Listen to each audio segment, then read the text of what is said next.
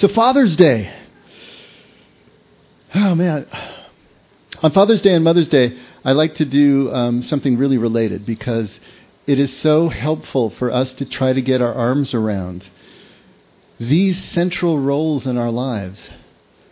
You know, from ancient times, the, the family was the unit, only it was an extended family. You know, the, the mishpacha of, of the Hebrews wasn't just the nuclear family as we understand family, but it was the extended family, kind of like Ohana in, in, uh, in Hawaiian.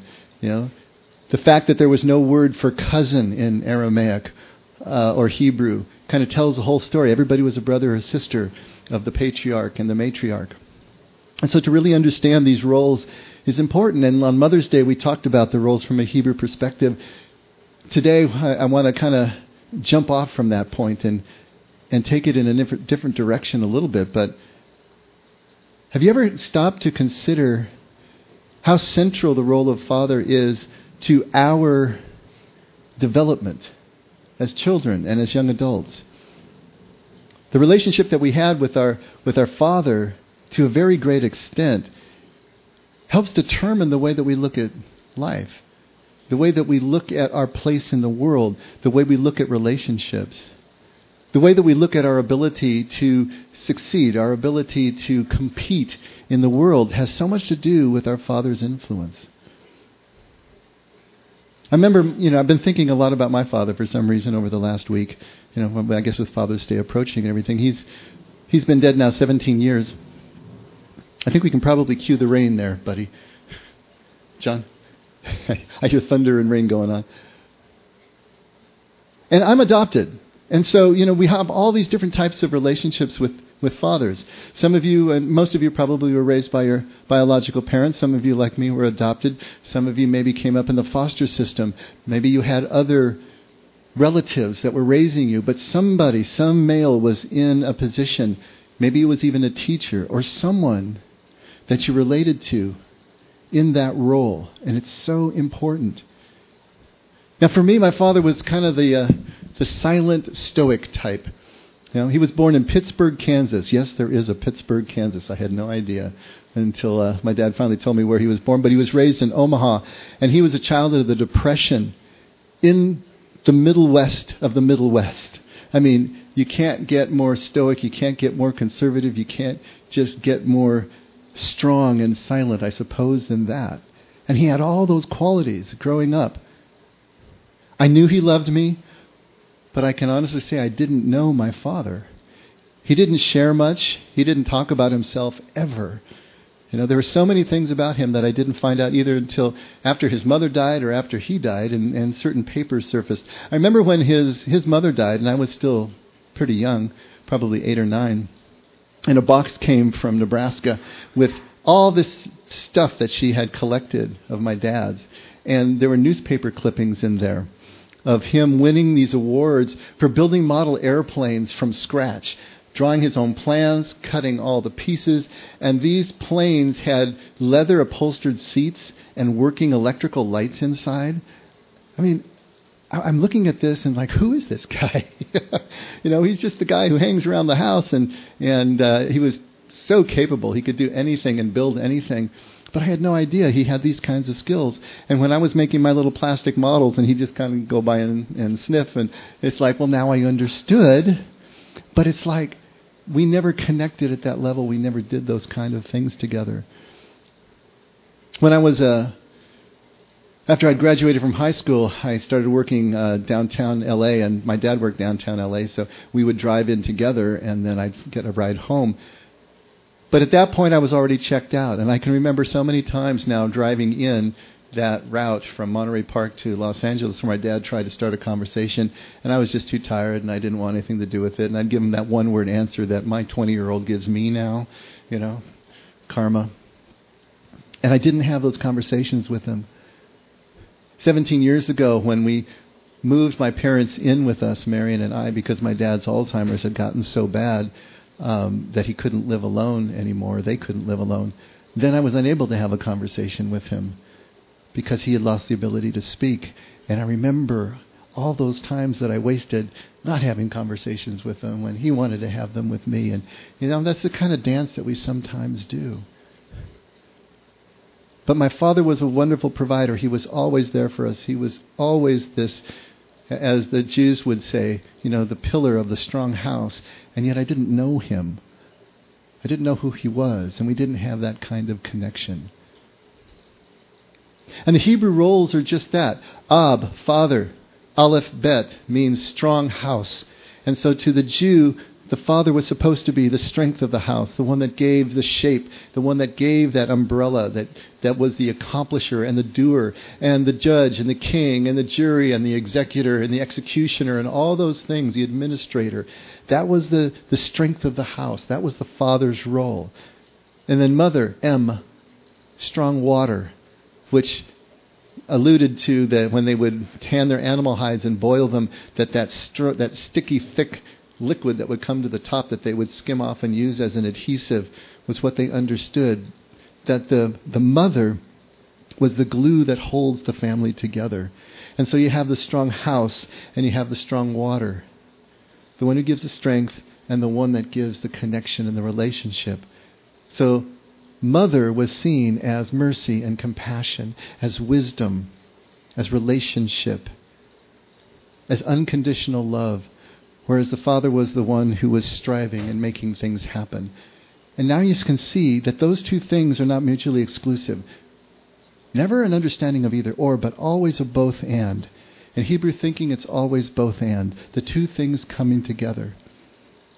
Each one of us should be striving to be the balance, that perfect balance of Ab and Em, of mother and father, of accomplishment and relationship, of doing and being. Those things bringing together, pulling ourselves to center, is what Jesus calls living in kingdom. With the awareness of all those qualities, those multiple things functioning as one thing. It's supposed to work that way in the family, and it's supposed to work that way within our own spirits. And this is what Jesus is trying to bring across. This is what Jewish thought and just the words themselves are trying to bring across. But the image of God as Ab, as Father, far outshadows his image as Em, as Mother. Both within Jewish culture of the, of the time and also our culture here. 2,000 years of received Christianity has reinforced the fact that the Bible never refers to God as mother, never refers to God as Em. Now, wisdom is personified as feminine, and there are all other allusions to this balance, but God is never called that. He's always referred to in the masculine. And we have taken that and run with that for 2,000 years. And since the Protestant Reformation 500 years ago, we've solidified it intellectually that God is a strong male presence. But that means that if we only see God as Father, that we may understand that He loves us, but we won't know Him. We won't have conversed with Him. We won't have spent the kind of quality time that allows us to see God's Em side, His mother side, to see the kind of love that the mother exemplifies. And so our view of God and our resulting spirituality, our walk, are unbalanced. We're looking at things always from the from the point of view of accomplishment. There's things we need to do. There's laws we need to keep. There's standards we need to hit in order to be approved. And we're missing the whole point that God loves like a mother. Heard about a face only a mother could love? We all have that face, you see. And God loves us anyway. But we won't know that if we're only approaching God as Father. There is this balance that needs to take place. Now, Jesus had an ingenious solution to this whole problem. And it's amazing because we, we talked about this before. Jesus is sometimes portrayed as a social revolutionary.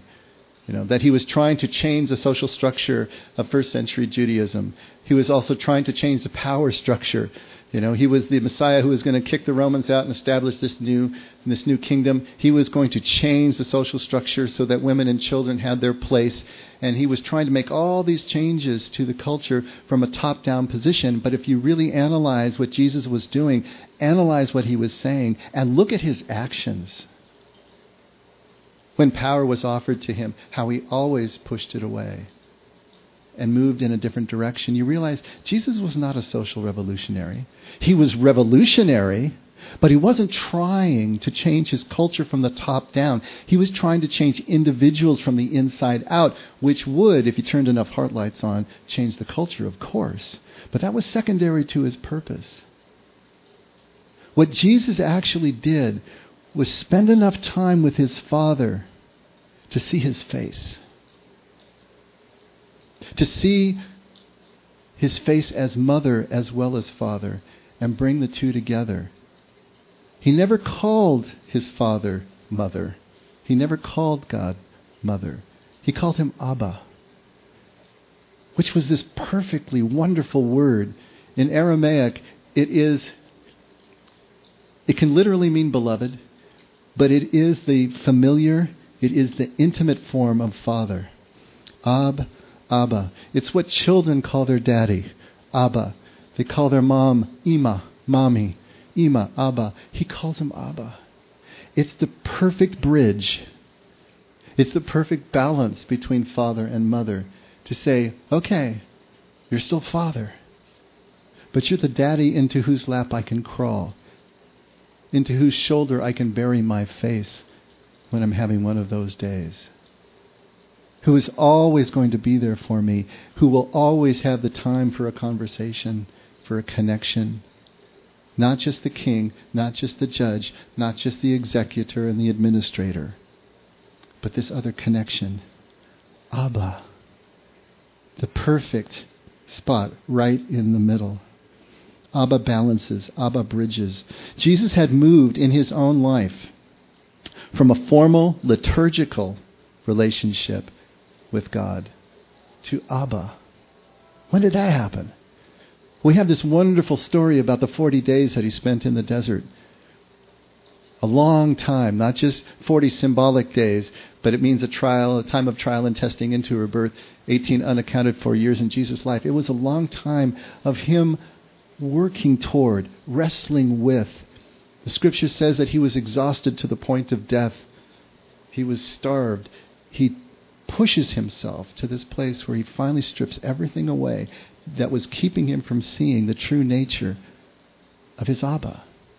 And when he comes back to community, when he comes back to his birthplace, comes back to his people, this is the message that he has for them, and he calls it good news.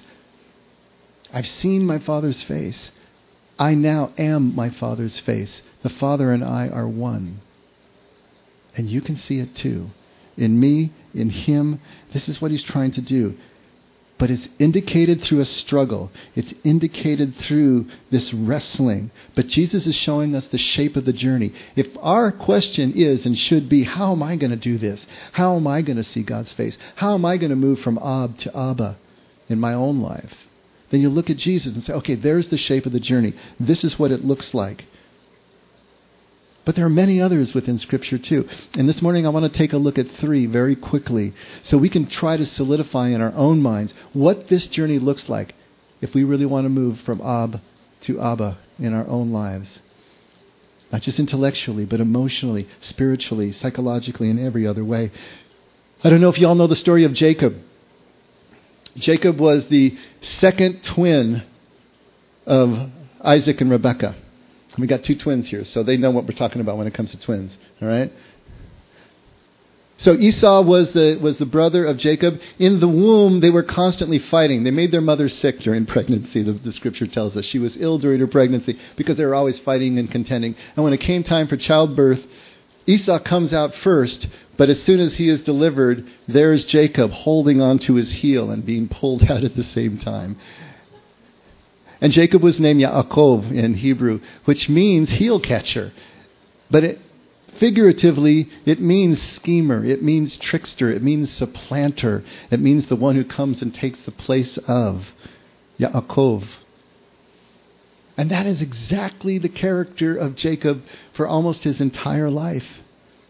You probably know the story. Since Esau was the first, he was the firstborn, he was to be given the blessing by his father. And when his father passed, then he was going to get twice the amount of holdings and the ability to oversee the land, become the new patriarch before any of the other children. But Jacob wanted that spot. He wanted that position. And his mom, Rebecca, who favored Jacob, was helping him in all of this. And so they cook up this scheme to steal the birthright of Esau. And when Esau is out hunting and his father is waiting for him to bring back the, the kill and the, the dish that he was uh, familiar with eating from his son, his mother uh, and Jacob, they work together and prepare a different meal. And since Esau was a man of the field, and he was hairy and big and rough and all those things. And Jacob was the soft man of the tents and the man who was the intellectual. They cover his arms and his neck with the skins of the kids that they, uh, the, the uh, goats that they had killed for the for the meal. And so his father, who is now blind, can't tell the difference. He suspects something's off, but Jacob assures him that he really is his son Esau and he gets the blessing. And when Esau comes back and the lie is discovered, of course, Esau is furious and vows vengeance on his brother. And so Jacob flees. He flees north from Canaan into Haran, which would be just across the border of Syria into southern, southeastern Turkey today. And he goes there to his, his uncle's house, Laban. And he lives there for 20 years. And there he ma- marries Rachel. He loves Rachel, but he ends up getting tricked into marrying Leah, her sister. anyway, he has 11 sons up there and a daughter through the two wives that he has and their two maidservants. And after 20 years, he realizes that he's been called back to come to his homeland, back to Canaan. But he's afraid of what Esau is going to do because Esau has become a patriarch in his own right and commands many clans and, and, and uh, warriors and so on and so forth. But he packs all his, his belongings up. He packs his clans, which is now hundreds of people, thousands of head of livestock. And he heads down the Jordan Valley toward Canaan. And he gets to a tributary, a river called Yabok, which is a tributary of the Jordan. And he camps on the north side and he's trying to figure out what to do. He sends messengers across to Esau, finds out that he's traveling with 400 warriors, and of course, he's even more worried now. So he divides his camp into two clans, and he reasons that if one is attacked, the other can escape. He takes all of his livestock and divides it into groups, and he sends them across with messengers across the river as gifts, you know, as as as uh, offerings to Esau. And he tells the messenger every time when you see Esau, tell him, you know, his brother is behind, but here is a gift for you. And so one by one, these groups of livestock are offered to Esau. And then he sends the first half of his camp over. And then he sends the second half of his camp over. And then all that's left are his wives and his sons.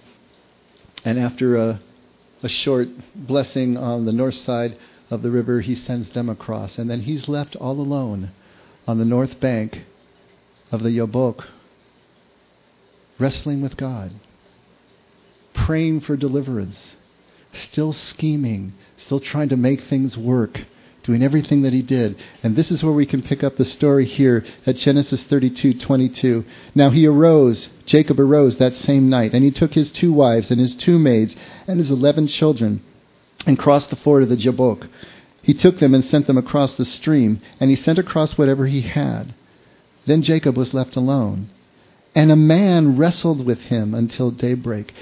When you see these kinds of theophanies, especially in the Old Testament, sometimes the person is presented as a man, sometimes as an angel, and sometimes as God Himself.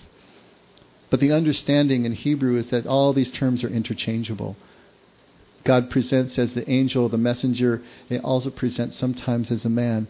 But the understanding here is that God appears to Jacob and Jacob wrestles with him. And when he saw, when the man saw that he had not prevailed against Jacob, he touched the socket of Jacob's thigh. So the socket of Jacob's thigh was dislocated while he wrestled with him. And then he said, Let me go, for the dawn is breaking. But Jacob said, I will not let you go unless you bless me. And so the man said to him, What is your name? And he said, Jacob. And he said, Your name shall no longer be Jacob, but Israel for you have striven with God and with men and have prevailed. And then Jacob asked him and said, Please tell me your name. But he said, Why is it that you ask me my name? And he blessed him there. And so Jacob named the place Peniel, for he said, I have seen God face to face, yet my life has been preserved. Now the sun rose upon him just as he crossed over the Penuel and he was limping on his thigh. Therefore, to this day, the sons of Israel do not eat the sinew of the hip, which is on the socket of the thigh, because he touched the socket of Jacob's thigh in the sinew of the hip. What is going on here? He's alone at night. He's praying for deliverance. He's having, having done everything that he could do, everything that he could think of, every trick in the book. He's played his hand, and there's nothing left and everyone is gone, and it's just him alone. And then he wrestles and he prays all night long with his God. And by daybreak, he finally has a breakthrough. By daybreak, he finally gets to the point where he is at the complete end of himself. He has this vision of his own powerlessness over the situation, over what he's trying to accomplish. And he finally comes to the place of vulnerability. He finally comes to the place where the schemer can no longer stand on his own power, but has to cling to and hold on to the man who finally says, Stop clinging. The day is about to break. We have to move on from here. And then one last attempt at control, right? Jacob, tell me your name, right? In Israel culture, to name something was to show dominion over it. Why Adam could show dominion over the, all of the animals and all, everything in the garden by being allowed to name them. To know the name was also power. But he doesn't get the name, does he? But he does get the blessing. What happened here was that Jacob was finally ready to let go of trying to be in control, at least for a moment, and cling to and hold on to a power greater than himself. And then his name is changed from Jacob, the trickster, the schemer, to Israel, which is one who prevailed with, rules with, strives with, struggles with God, is what that name means. And the interesting thing is, through the rest of Genesis now, another 30 chapters, Jacob is interchangeably referred to by both names Jacob Israel, Jacob, Israel. Which shows that alternation, which shows that oscillation, which shows that he is still moving from the place of dependency and vulnerability over to a place where he's trying to exert control and become the schemer again. Back and forth, back and forth. The shape of the journey, wrestling with God, breaking through to this place where we finally realize all we can do as human beings is cling on to the power that is greater than ourselves, to hold on, to allow ourselves to be those dependents. This is what Jesus is trying to get across. Take a look at Moses. Moses' life is divided into three sets of 40. Again, every time you, time you see the number 40, it's a time of trial and testing into a time of rebirth. And so the first 40 years of Jesus' life as a prince of Israel, the second 40 in the backwater of the Midian as a shepherd working for his father in law, Jethro. but it's in that second 40 years where Moses begins to change his consciousness. I guess 40 years in the desert will do that to you. Not a whole heck of a lot to do. Leading the sheep around in, in the wilderness, finding a place for them to eat. He comes across the burning bush it's not that a burning bush was such a unique event because creosote bushes in the desert do spontaneously combust. But he had gotten himself to a place of sufficient consciousness where he noticed things. He stopped and looked at things. And he noticed that although this bush was burning, it was not being consumed. Something was different about this. And he had to go and take a closer look. And he realized that this was holy ground, and he takes off his shoes but what does he do there at the burning bush with his God? He argues with him. he contends with him. He doesn't want to do the thing that the bush is calling him to do, that the God of the bush is calling him to do. And he's wrestling and he's working through it. And you see this. And yet, Moses continues to move forward. He continues in a type of relationship with God which is deeper. Take a look at Exodus 33, verse 8. And it came about whenever Moses went out to the tent, that all the people would arise and stand, each at the entrance of his tent, and gaze after Moses until he entered the tent. This is after the exodus from Egypt. They're now in the wilderness, and the tent of meeting has been constructed. Whenever Moses entered the tent, the pillar of cloud would descend and stand at the entrance of the tent, and the Lord would speak with Moses. And when all the people saw the pillar of cloud standing at the entrance of the tent, all the people would, would arise and worship, each at the entrance of his tent. And thus the Lord used to speak to Moses face to face, just as a man speaks to his friend. That consciousness that he had developed in the second 40 years carries over into the third 40 years of where he is leading the, the people of Israel from Egypt to the promised land. But even though it is characterized here as face to face, Moses still has not seen God's face. He has not seen Peniel, the face of God, directly because just seven verses later, at verse 18, Moses says to God, I pray you show me your glory. And God said, I myself will make all my goodness pass before you and will proclaim the name of the Lord before you. And I will be gracious to whom I will be, be gracious, and I will show compassion on whom I will show compassion. But he said, You cannot see my face, for no man can see me and live. And then the Lord said, Behold, there is a place by me, and you shall stand there on the rock. And it will come about while my glory is passing by that I will put you in the cleft of the rock, and cover you with my hand until I have passed by. Then I will take my hand away, and you shall see my back, but my face shall not be seen. This is a beautiful image of a loving mother, isn't it? Shielding the child, taking care of the child, lovingly acquiescing to the request of the child as much as it can be acquiesced to, but taking care and guiding and shaping and showing the love that God has. It's intimate, it's connected, yet it's still mysterious. There are parts that cannot be known or understood. There's still this wrestling. You see Jacob working it out. You see Moses working it out as he goes. And those of you know the story, there's always a contention throughout that last 40 years of Moses' life, working it out with God. And then there's Philip in the New Testament at John 14, 8. Philip says to Jesus, This is right as Jesus is getting ready to go to the cross.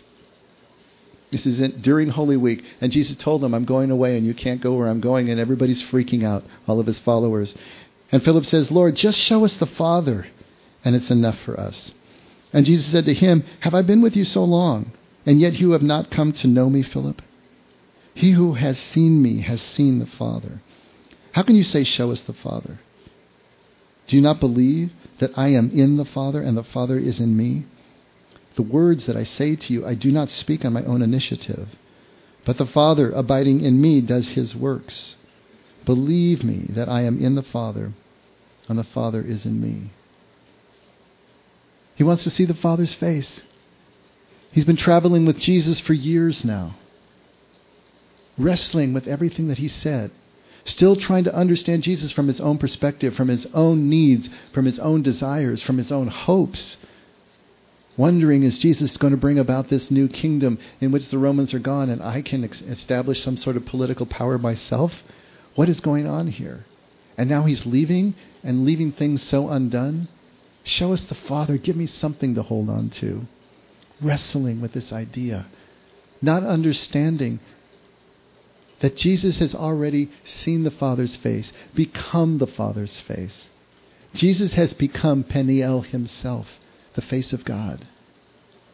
To look on Jesus, to understand what it is that he is doing, to live it yourself, to begin the first steps toward living what Jesus is living in the Father is to see the Father's face. To move from Ab, an understood God, to Abba, a known God, a God that we have experienced in our own lives. Jesus saw the Father's face wrestling in the wilderness with him. He saw the Father, and he found his own identity in that oneness with Father.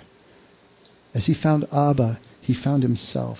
And he expresses it just this way I am in the Father, and the Father is in me. We are one. I don't do anything on my own initiative because I have found Abba.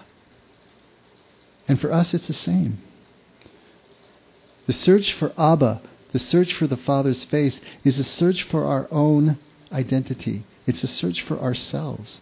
There is no way that we can know who we are until we know who the Father is. To know this relationship between us and ultimate reality. To know this relationship between us and our Creator, the Creator of everything. What does it mean for us to say we have an identity that is free floating, that is divorced from everything that is? It's meaningless. It's just a voice in our heads. And it will pass. And when it does, it'll take our identity with us, which will create another midlife crisis for us along the way but for us to sink our roots deep right into the source of the Father's face, His essence, who He is, changes everything. What is that relationship? What is that nature of God? How can we know what it is we're looking for? Well, Jesus tells us flat out. But this is something that can't be transferred or told to us. But at least we have an image, we have a picture.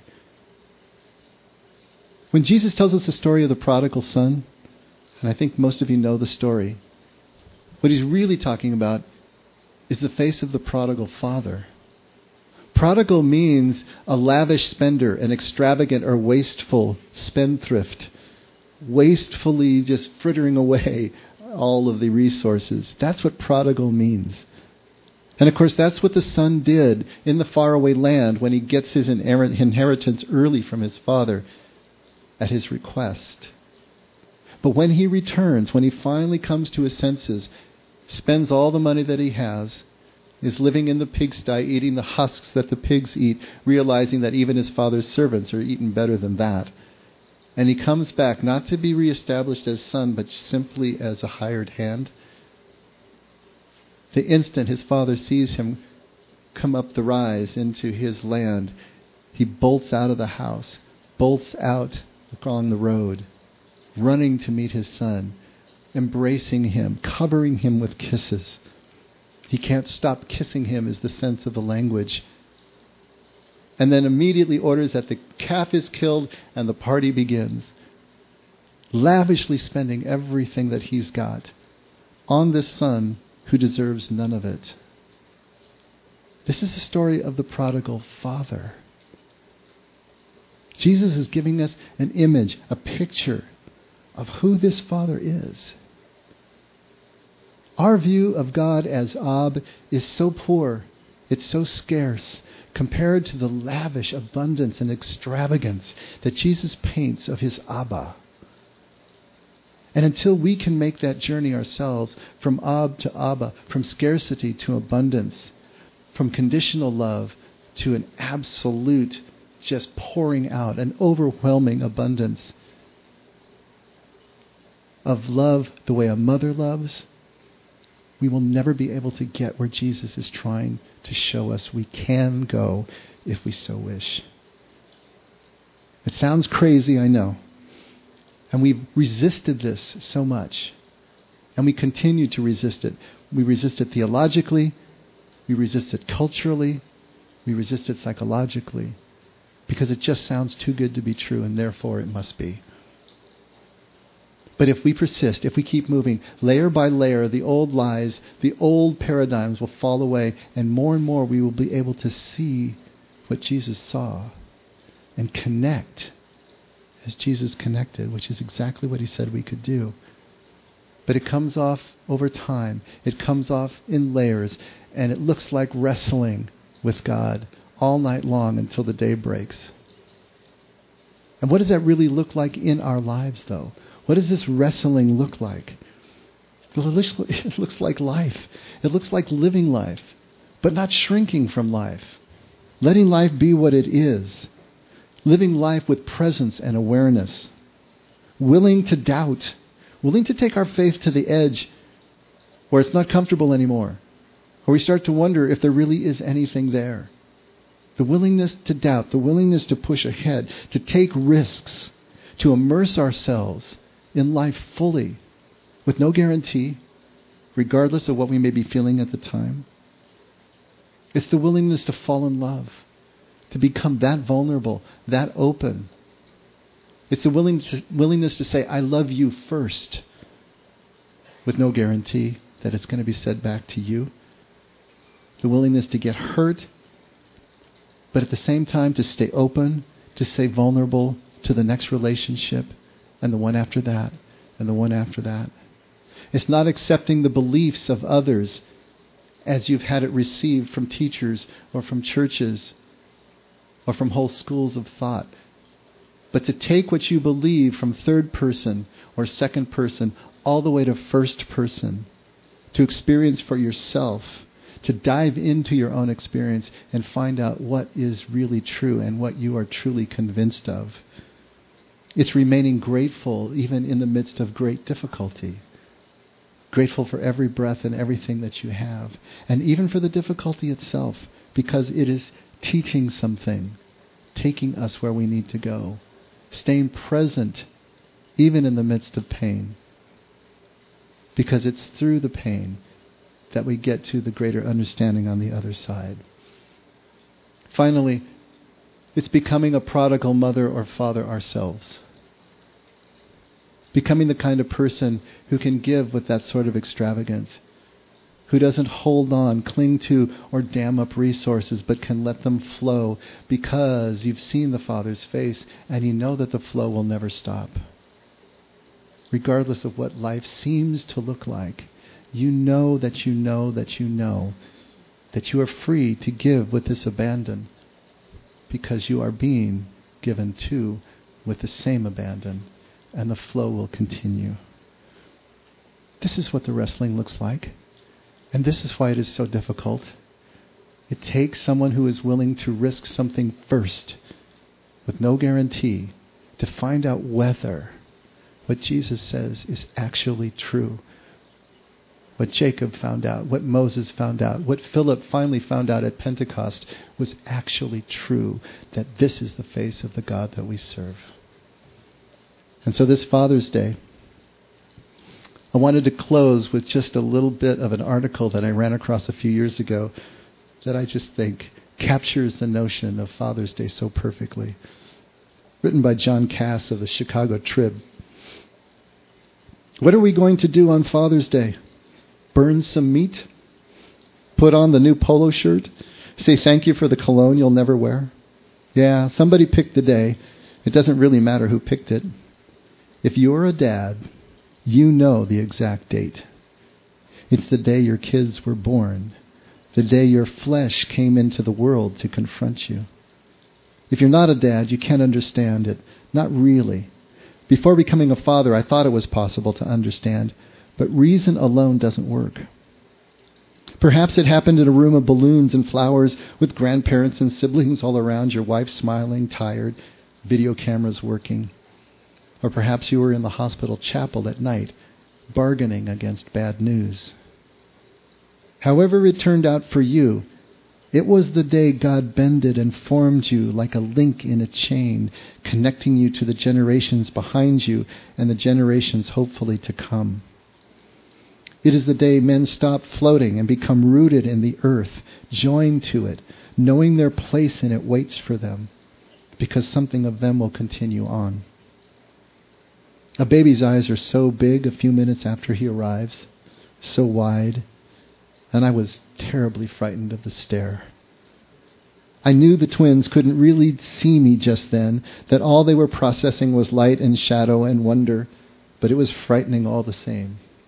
Their eyes demanded accountability. Now they're six footers with chin beards, using that body wash that advertised promise will attract all the gorgeous supermodels. they're good kids. But when they were little, people would tell me that they'd soon become teenagers someday. And it actually happened. Sometimes they tell their mother and me that we just don't understand things. We don't understand what life is like. And we agree and tell them to take out the garbage anyway and wonder what they'll look like when they're fathers and don't understand what life is like either. This is it. Directed at fathers, but of course, mothers as well. Are we willing to look into the eyes of that accountability? Are we willing to become rooted in the earth and stop floating? Are we willing to immerse ourselves in a life that we know is going to bring us pain? In a love that we know is going to break our hearts sometime down the road?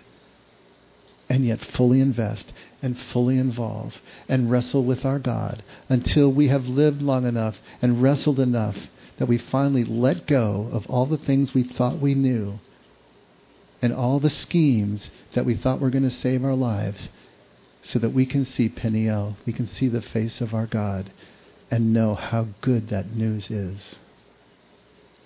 Let's pray.